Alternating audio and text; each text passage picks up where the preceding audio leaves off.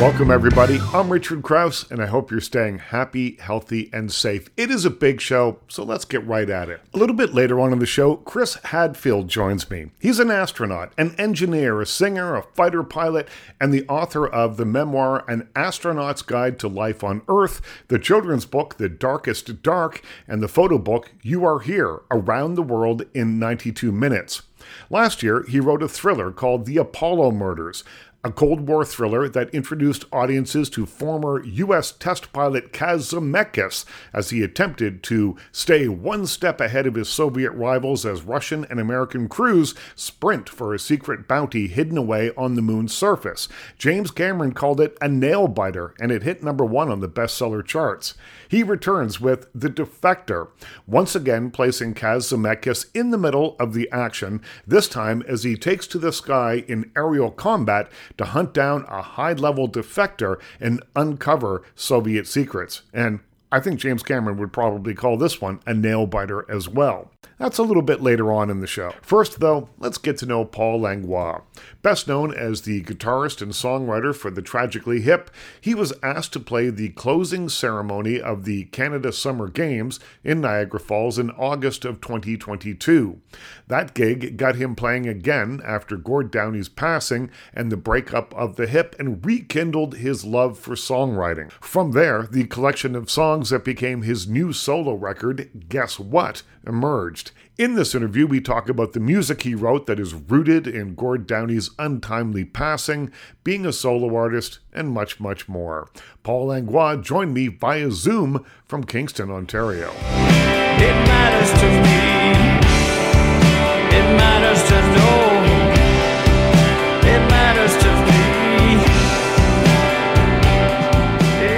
That this record sounds like someone who's writing back in kind of an interesting way, looking back at their life. And lines like, I'm feeling damaged, keeping my feet on the ground was all I could manage seemed to me to be something like the line that could only have been written by someone with some life experience. Even when you say that line, it's kind of odd for me to hear it because mm. uh, it's uh, my manager, who's also the Hips manager, Jake Gold. Um, when he first heard it, he was like, wow, it's really like, it's really personal, isn't it? And I was like, well, I don't know how to uh, write songs. I don't know any other way but um, but the truth, you know, mm-hmm. because I I can't. Um, it just doesn't. If I, if like you know the young guys walking down the hill, like I just can't get my head around anything but um,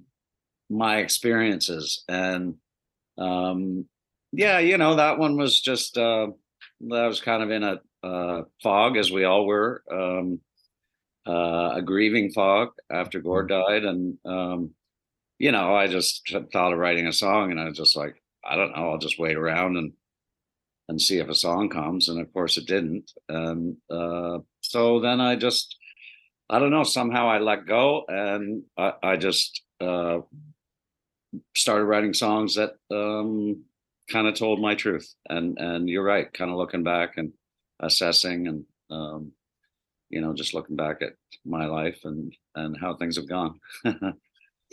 you really get a sense that this is a record that is very personal uh, for you. And I mean, there is "Don't Leave Me, Brother," which is a song about Gord and uh, you know his passing. And I wonder if when you write a record uh, like this, if it's cathartic or if it is just the thing that you have to do so that you can manage to keep your feet on the ground. This one was cathartic for sure. And I think that's more because of the band. I mean, if I just did this on my own, um, you know, I, I, wouldn't have been so free to. Um, I wanted to write good songs and I wanted a band playing a good band and um, which ended up to be all my buddies here from Kingston, and, um, you know, and enthusiasm and that kind of thing. So you know, it's disguised in rock and roll, and um, you know, the songs just came out more because I had a deadline. You know, we were going to go in the studio in November, and here it was uh, mid September, and I really only had one or two, and I was just like, I got to just get to it and and write these songs. And um, lyrics, of course, are harder than music for me, and so I just let it. I just let it go. Deadlines are great in that way. They push you to do things that you never thought you could have done. If you had had all the time in the world, this would be a much different record, I bet. You know what? Uh, without question, a deadline has always been the best. Um, and and within the hip too, you know, mm-hmm. we would be like, okay, we're getting together Friday. So then on Wednesday, it's kind of like, okay, I need three good ideas that these guys are going to like. Yeah. And so the deadline pushes you, or it's like singing at a wedding or something, you know.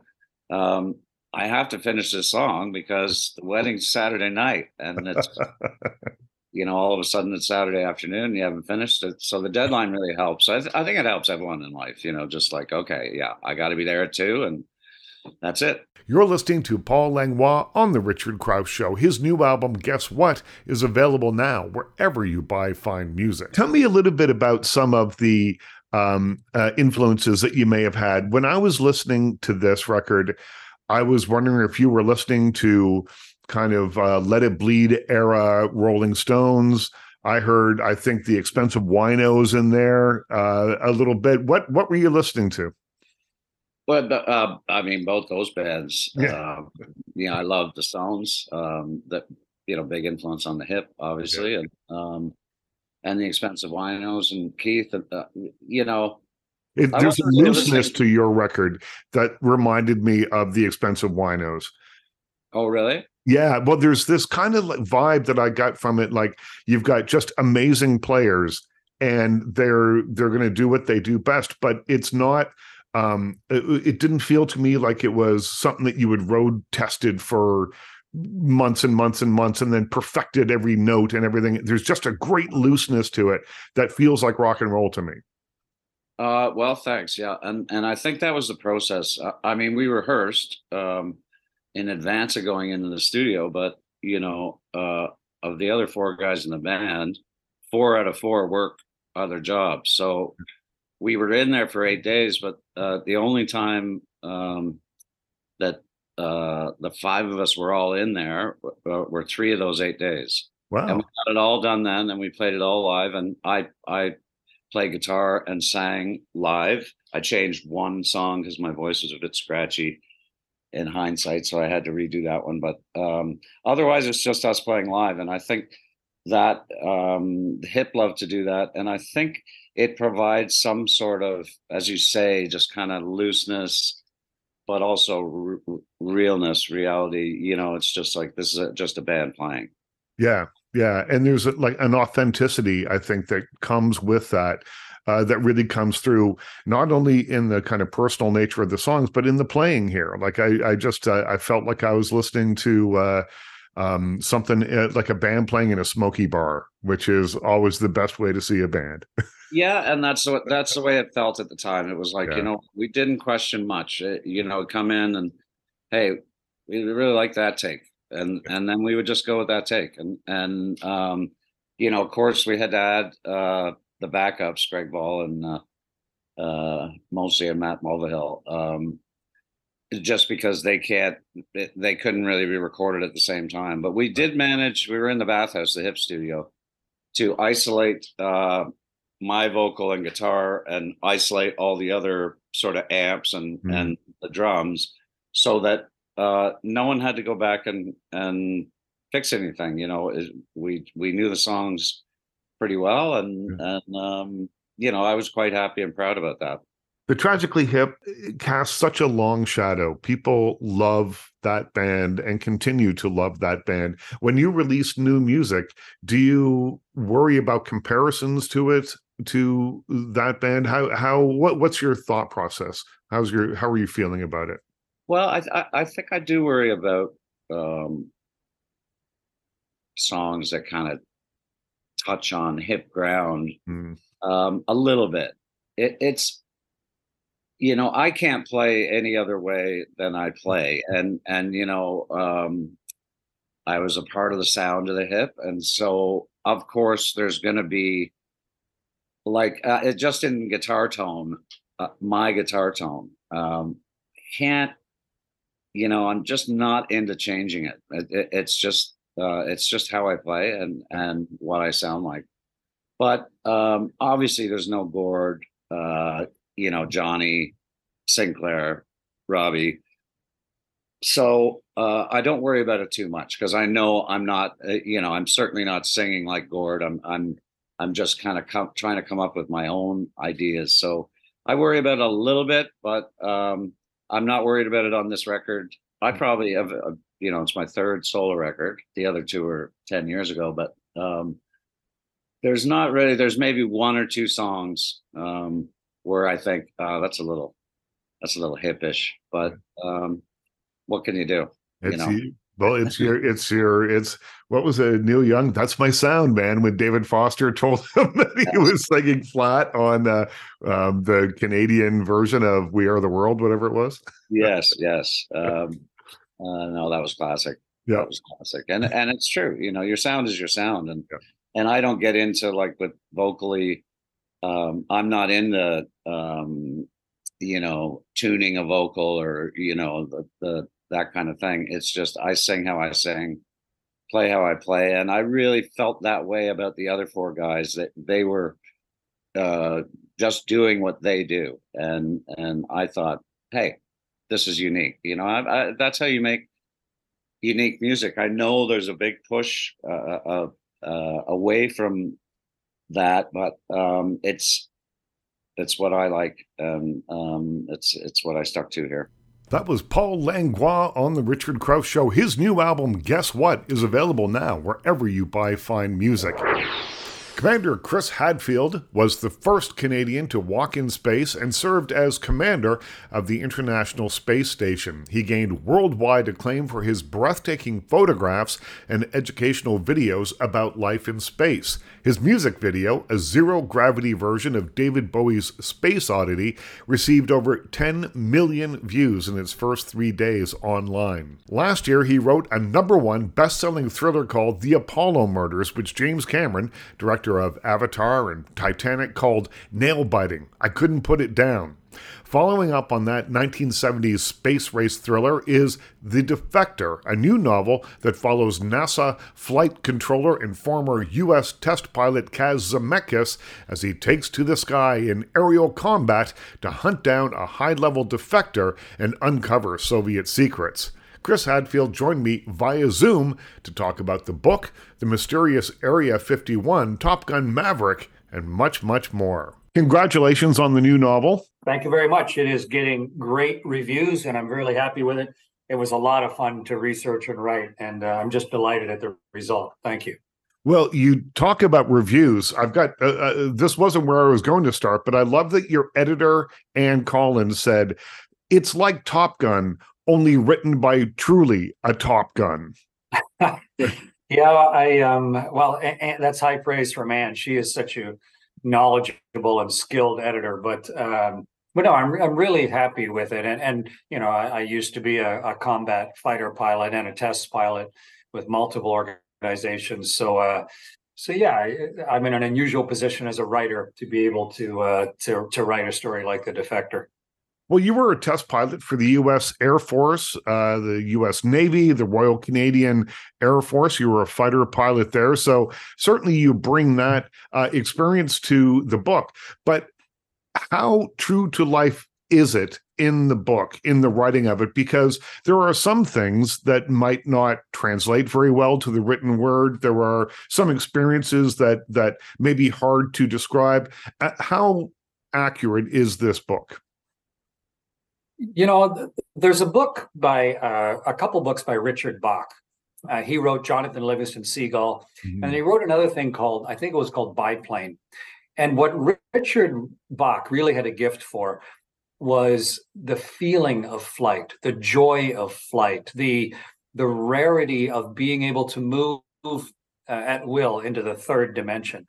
And I was real I read that as, you know, as a teenager. I was really struck by those books of just how beautifully he used English to transport you into uh, being a bird or or hmm. being a pilot. Yeah. And and so it was it was almost like a challenge, right? How well can you write this sort of thing? How well can you let people in not just flying itself, but flying the highest performance airplanes ever built and in combat with each other. And so um, to me, that was what I was setting out to do. And um, and so to get that praise from Ann, but also to work really hard, um, not overpowering people with the technical stuff, mm-hmm. but having enough of it in there to make it completely credible and real. That was my challenge, and I'm really happy with, with how I did with it. When you know my wife reads it, and she's sort of happy with what I do, but it's not, you know, she's got her own life. She's doing her stuff, not mine. Um, it, it has passed a lot of sort of sniff tests. Right. And to me, one of the greatest compliments I've gotten from a couple of my pre-readers is I don't read books. You know, a couple of my technical experts, like one of the guys on uh, who's a guns expert and things like that. He says, "No, I don't normally read books, but I couldn't stop reading your book. It was so good. It really brought me into the cockpit." So yeah, I'm uh, I, I, work really hard to try and make those sessions uh, as good and approachable as possible uh, and it's wonderful to hear people finding that that it accomplished that objective. Well, here's some other high praise. The publisher, John Butler, uh, who you're working with now, says that you're a natural thriller writer. Why do you think that is? Well, it's it's a funny background. Uh, the Bradbury family, Ray Bradbury, the mm-hmm. famous mm. author, science fiction author, they asked me to write um, a new introduction to his book, the the Martian Chronicles, a few years ago. You're listening to Chris Hadfield on the Richard Crouse Show. His new thriller novel, The Defector, is available now wherever fine books are sold. I worked hard on it because that's a wonderful book, and Ray Bradbury is so good with the language. Um, and I'm I, I'm really happy with that 3,000 word introduction that I wrote. Like I researched it, I worked really hard on it, and it was that introduction that convinced John Butler, my, my publisher, that I had maybe the ability to write fiction or, or even thriller fiction based on just how he saw that I used the language. And and I never, you know, I never would have thought that he would connect those two. But that's what gave him the confidence to approach me with the idea of the Apollo murders.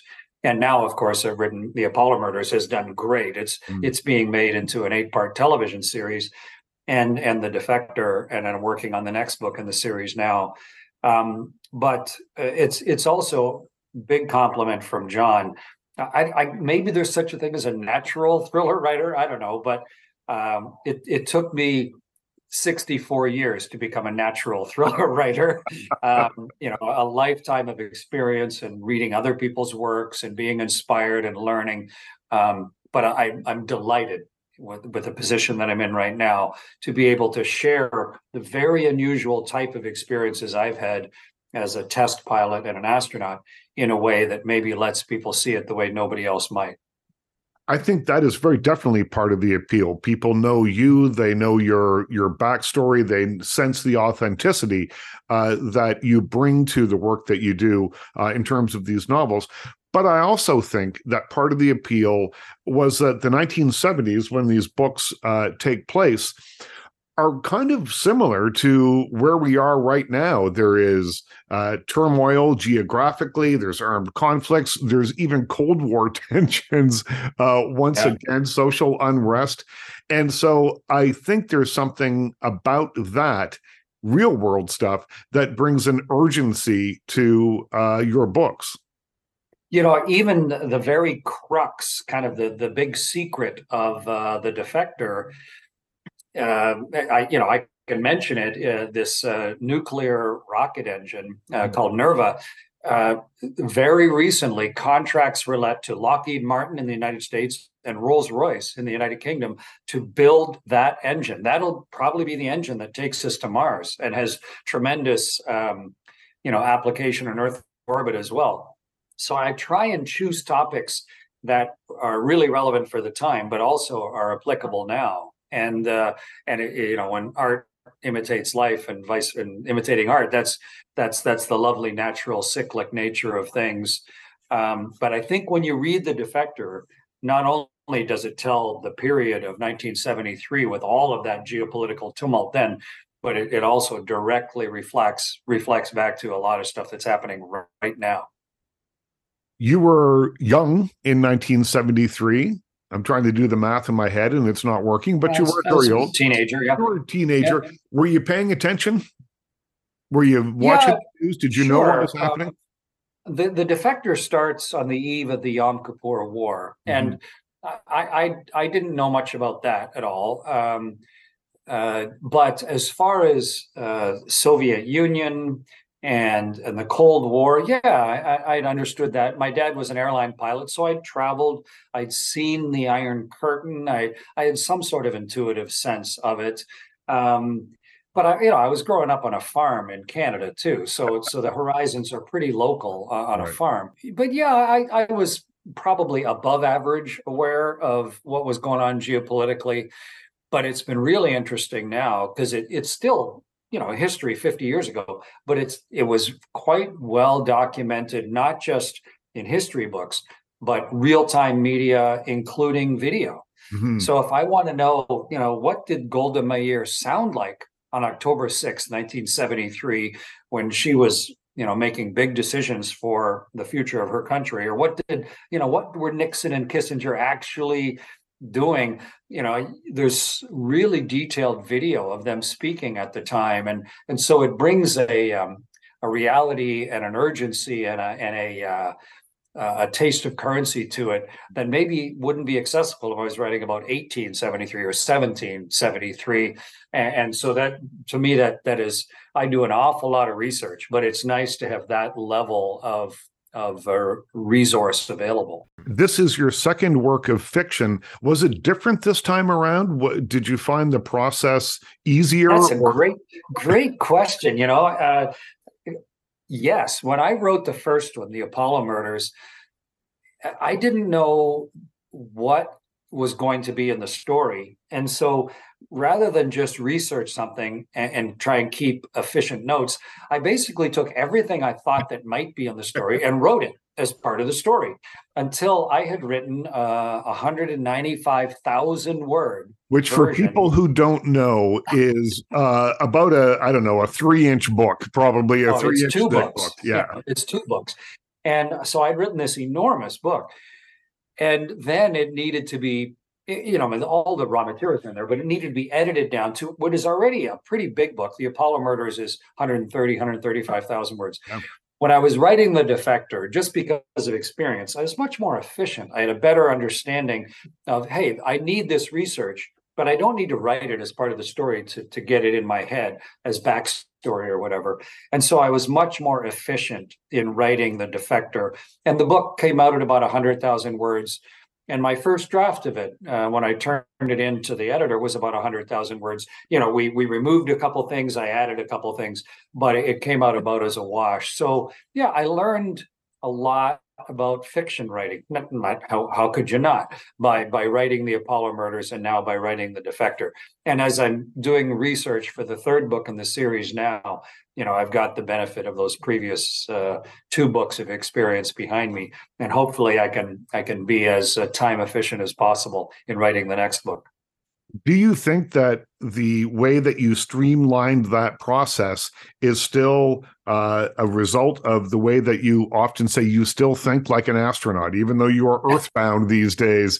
Uh, you still, whatever project you're looking at, uh, you think about it in a different way than maybe some of us do. You know, on my first space flight, uh, when I flew on Space Shuttle Atlantis, because I hadn't actually done it, everything was of equal importance. Mm. When somebody teaches you something, you don't have the benefit of, of uh, experiential judgment to go, we don't need to know that. Everything is equally important. And so you got to learn everything. But then once you've gone in, you know, it's sort of like someone telling you how to ride a bicycle. They could tell you all the theory in the world, but until you actually go and try it out and, and, and learn to ride a bicycle, and then you come back and you go, all that crap you told me, well, I only needed this little bits of it. You know, the rest of it was just theory. And so learning to fly a spaceship uh, is very much the same. It's just more complicated. And the second time I flew in space and the third time I flew in space, I, I could just we don't even need to study that. That that's yes, that's important information, but we won't need to know it real time, and therefore let's not waste any time or brain cells learning that. And uh, and I think that applies to anything complex that you're going to undertake, whether it's uh, flying spaceships or writing thriller fiction is uh, Kaz Zemeckis, who is the main character in both of these novels, uh, The Apollo Murders and now The Defector. Uh, is he your James Bond? Is he your Harry Potter? Is he the character that you'll be writing about for years to come? Yeah, I have at least, I think, two more books in mind right now. We'll see how it all goes. Mm-hmm. Uh, but I definitely have a continuing plot threads that make sense for two more books after The Defector. You're listening to Chris Hadfield on The Richard Crouse Show. His new thriller novel, The Defector, is available now wherever fine books are sold. Um, I, I, really made a study of it when I was looking at how, how do you write thriller fiction? You know, I, I learned to fly F-18s. I learned to to scuba dive. You, you just you get someone to show you, and you do a bunch of study, and then you practice it and get better at it. But I was thinking, how do you choose a recurring main character? They can't just have a run of the mill job. They can't just be doing one thing because there won't be enough variety in their life in order to have them reoccur in multiple books. You, and that's why often things are like at a hospital because there's all those characters moving through, or a police station, or a law firm, or fantasy island, or something, you know, or love boat. It's because you have recurring characters, but a constant natural flow through of other things.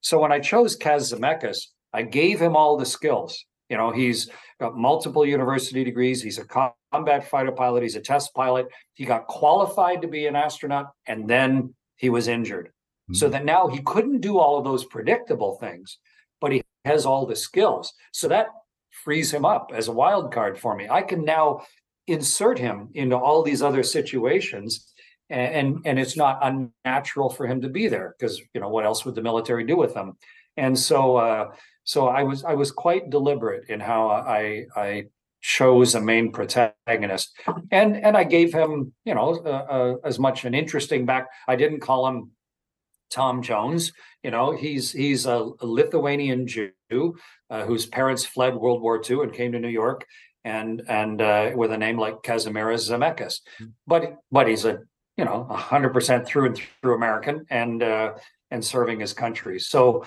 so yeah, uh, I really like the character and the freedom it gives me as an author, and then the people around him. You know, uh, J.W. the flight surgeon and Svetlana, uh, the cosmonaut.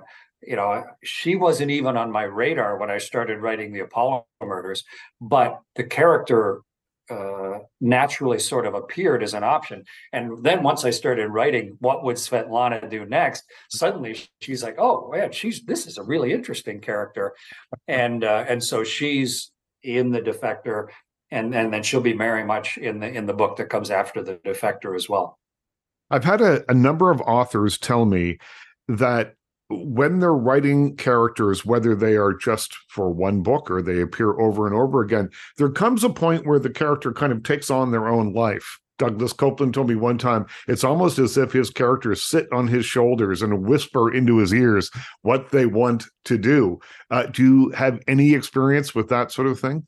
Oh, it's even more than that, Richard. Um, they they aren't just with me to help to write the book; they're with me all the time you know they're, they're like they're like perpetual consultants in all the things that i'm doing. Like you know when i'm faced with any sort of situation i hear what what would kaz do? What would svetlana do? What would jw do given that this is what's happening right now? And and to me it's kind of funny but they are just as real as a as a voice within my own head as the people that are also my consultants. You know, you always hear your own voice from your own life, or you hear your parents or your teachers or whoever, your spouse, whoever else was influential in your life. It's it's quite a surprise to me that these characters that I invented are now uh, very much uh, part of my process in considering options when dealing with the world so yeah and and then you just sort of turn them loose once i've decided the arc of the story and uh and where they're going to come in then they are just going to do what that person would do next. And and, and then you got to go, oh shoot, that this is what Svetlana would do now. You know, what else would she? This is what she would do. And so the story has to reflect that, which is kind of delightful. Mm-hmm. Um, but uh, but sometimes it then pulls the story in a direction that I wasn't expecting. But that's okay. Uh, it, the book should also be a discovery, not just for the reader, but also for me. Well, if they're not surprising to you, they may not be yeah. surprising for a reader as well. Yeah. yeah, I don't want it to be formulaic, and, and so to me, that's the whole idea of it. Is is this interesting human being and now they're faced with something they didn't expect and it's historic and what happens next? And uh, and i'm just as intrigued by that as anybody is kaz zemeckis named after robert zemeckis? I just have to the no, film uh, i know you're a, a, film fan i was wondering. No here's my process. What what i do is i sort of think about uh, uh, what sort of person is this? And then i actually just do image searches. I go what what what when I have an image of this person in my head, what do they look like? You know, is this a tall person, a short person, a wide person, a narrow person? What sort of skin tone? What's their hair color? What you know? What's and then I I do an image search, and then I find someone. Yeah, that sort of looks like how I'm visualizing this person, and then I go, oh, okay. So people who generally look like that you know what sort of names do they have? And and where are they from? And what might be their particular genetic you know makeup that makes them look that way? And what part of the world did that genetic come from? Mm-hmm. and then I, I just i find like a bunch of names of people from that part of the world. And and i i say them you know in conversation. Okay so uh, talk about them. And and and i go oh yeah well that's perfect you know? His name's kazimieras zemeckis pretty awful name for an American kid, you know, but Kaz, that's the natural short form. And it's it's what his call sign would have been. And and and it's a very American sort of sounding name. So perfect. As much as you feature fictional characters, there are also real life characters like real astronauts and cosmonauts, politicians, diplomats, all sorts of things in here. Um, how do you approach writing about someone in a fictional context who exists or existed in real life. Well, first, I was fearful of getting sued. Right? Yeah. like, yeah, hey, yeah. am I allowed to include real people? Um, so I talked to John Butler, my main publisher, and he said, "Oh, yeah, so long as you're not slanderous or, uh, you know, or or doing something that would be embarrassing, and especially the far further back you go. If you're writing about someone in the 13th century, I mean, how offended can anybody get, right? right. Um, but uh, in this case, some of these people are still alive. You know, I have uh, Gene Kranz. You know, the guy failure is not an option, mission controller. I know Gene. I was emailing. In fact, Gene read The Defector and loved it. Um, and I, I, read Gene's recent, most recent book. So uh, what I am is I'm just careful to make them true to reality. What would they actually do? A uh, couple of quick questions. Uh, Area 51 features in the book. Have you been? Uh, so I, I, I haven't been actually out to Area 51, but obviously I've flown over it a thousand times on board a spaceship, and I, have driven right around the entire uh, nuclear test range in Nevada, and I've been to the you know nuclear test museum that's in uh, Las Vegas, mm-hmm. and um, and so I've driven up that road that leads to Area 51 as far as you're legally allowed to drive, and and so I got it. I got out of the car and walked the hills around there. Really tried to get a feel for it. Um, but I've been to lots of military bases, some secret, some not, and so and, and there's a lot of information out there about Area 51 mm. now too. So so um, you know, it's got a lot of folklore uh, about it, but it's just a base, Groom Lake, Dreamland, Area 51. And uh, I tried to include it completely realistically and recognize it's just a place that very few people have access to where real things have happened and are continuing to happen. So I, I, thought it was important to to get that right in the defector. You're listening to Chris Hadfield on The Richard Crouse Show. His new thriller novel, The Defector, is available wherever fine books are sold. Though you can't confirm or deny whether they have aliens there.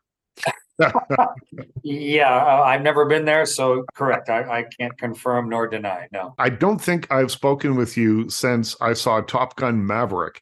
But as I was watching it, knowing your history uh, with those kinds of planes, I thought, well, I wonder what uh, Chris Hadfield thinks about this.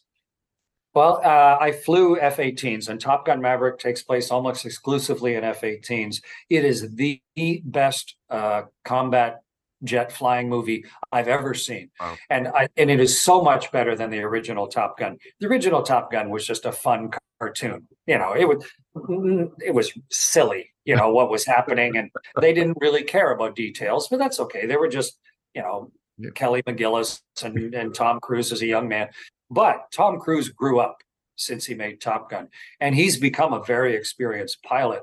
And he does, you know, a lot of his own stunts. And he was adamant in in not just skipping past the reality of stuff to try and make it a fun story. And and you know, when there's that P51 at the end, that's Tom flying that P51. And he snuck a few things in that didn't need to be there that show his level of of you know pilotness, which which I liked, and um, and just the the the brutal urgency of flying in combat and the wicked nature it takes on the body and and all of that stuff. It was really well portrayed. I was just flinching and twisting in my seat through that whole movie because it was so viscerally real. Yeah, I really enjoyed uh, Maverick, mm-hmm. um, and and uh, and and also you know his his his uh, the the the female love interest for him, she was sort of age appropriate. It wasn't just you know silliness like so many of the movies are. So yeah, I, and and it brought people back into the theaters after the pandemic. So yeah, I I really uh, have a lot of praise for that movie. It was good. Yeah, it is a good movie. I thought it felt real. I thought it felt authentic, but what do I know? I'm glad to hear that I wasn't uh, too far off the mark on that. Uh, Commander Hadfield, thank you so much. What a pleasure to speak to you again. Good to talk with you as well, Richard. And uh, I hope everybody enjoys the Defector. Uh, it was a lot of fun to write. And uh, hey, I got it. It turns out I have a copy of it as well. Yeah. but, uh, but all of the early reviews are, are just great for the book, which is really warms my heart. So that thanks, thanks a lot. Nice to, nice to chat with you. That must feel good. The good oh, reviews. I mean, people say they don't care about them, but when they're good like that, it, it makes a difference, right? Oh, it, it really does, you know, and uh, and so yeah, I'm very glad to see them. It's uh, it, and you know, to have people who don't normally read take the time and love it, and then tell me that they loved it. To me, that's the biggest compliment I could ever get. Well, we'll be looking forward to the third book in the series. me too. I just have to find out what the characters are up to. All right. Well, thanks so much. Talk to you See soon. Thank you. Bye bye. That was Chris Hadfield on The Richard Crouse Show. His new thriller novel, The Defector, is available now wherever fine books are sold. Former Navy SEAL sniper and number one New York Times bestselling author Jack Carr called The Defector a full throttle, adrenaline laced espionage page turner. Get ready to blast off, he said. Don't like to read? You can also find the book at audible.com. You can listen to it in the comfort of your own home. A big thanks to Commander Hadfield for stopping by to talk about his new novel and playing film critic with me. Also, a big thanks to Paul Langlois. Great to talk to him about The Tragically Hip and his new solo album, Guess What, which is available now wherever you buy fine music. If you've missed any of our shows, you can always check out www.iheart.com backslash podcast to find all the shows in one convenient place. Of course, as always, my biggest thanks goes to you for listening. I'm Richard Crouse. Stay happy, stay healthy, stay safe, stay weird, and we'll talk again soon.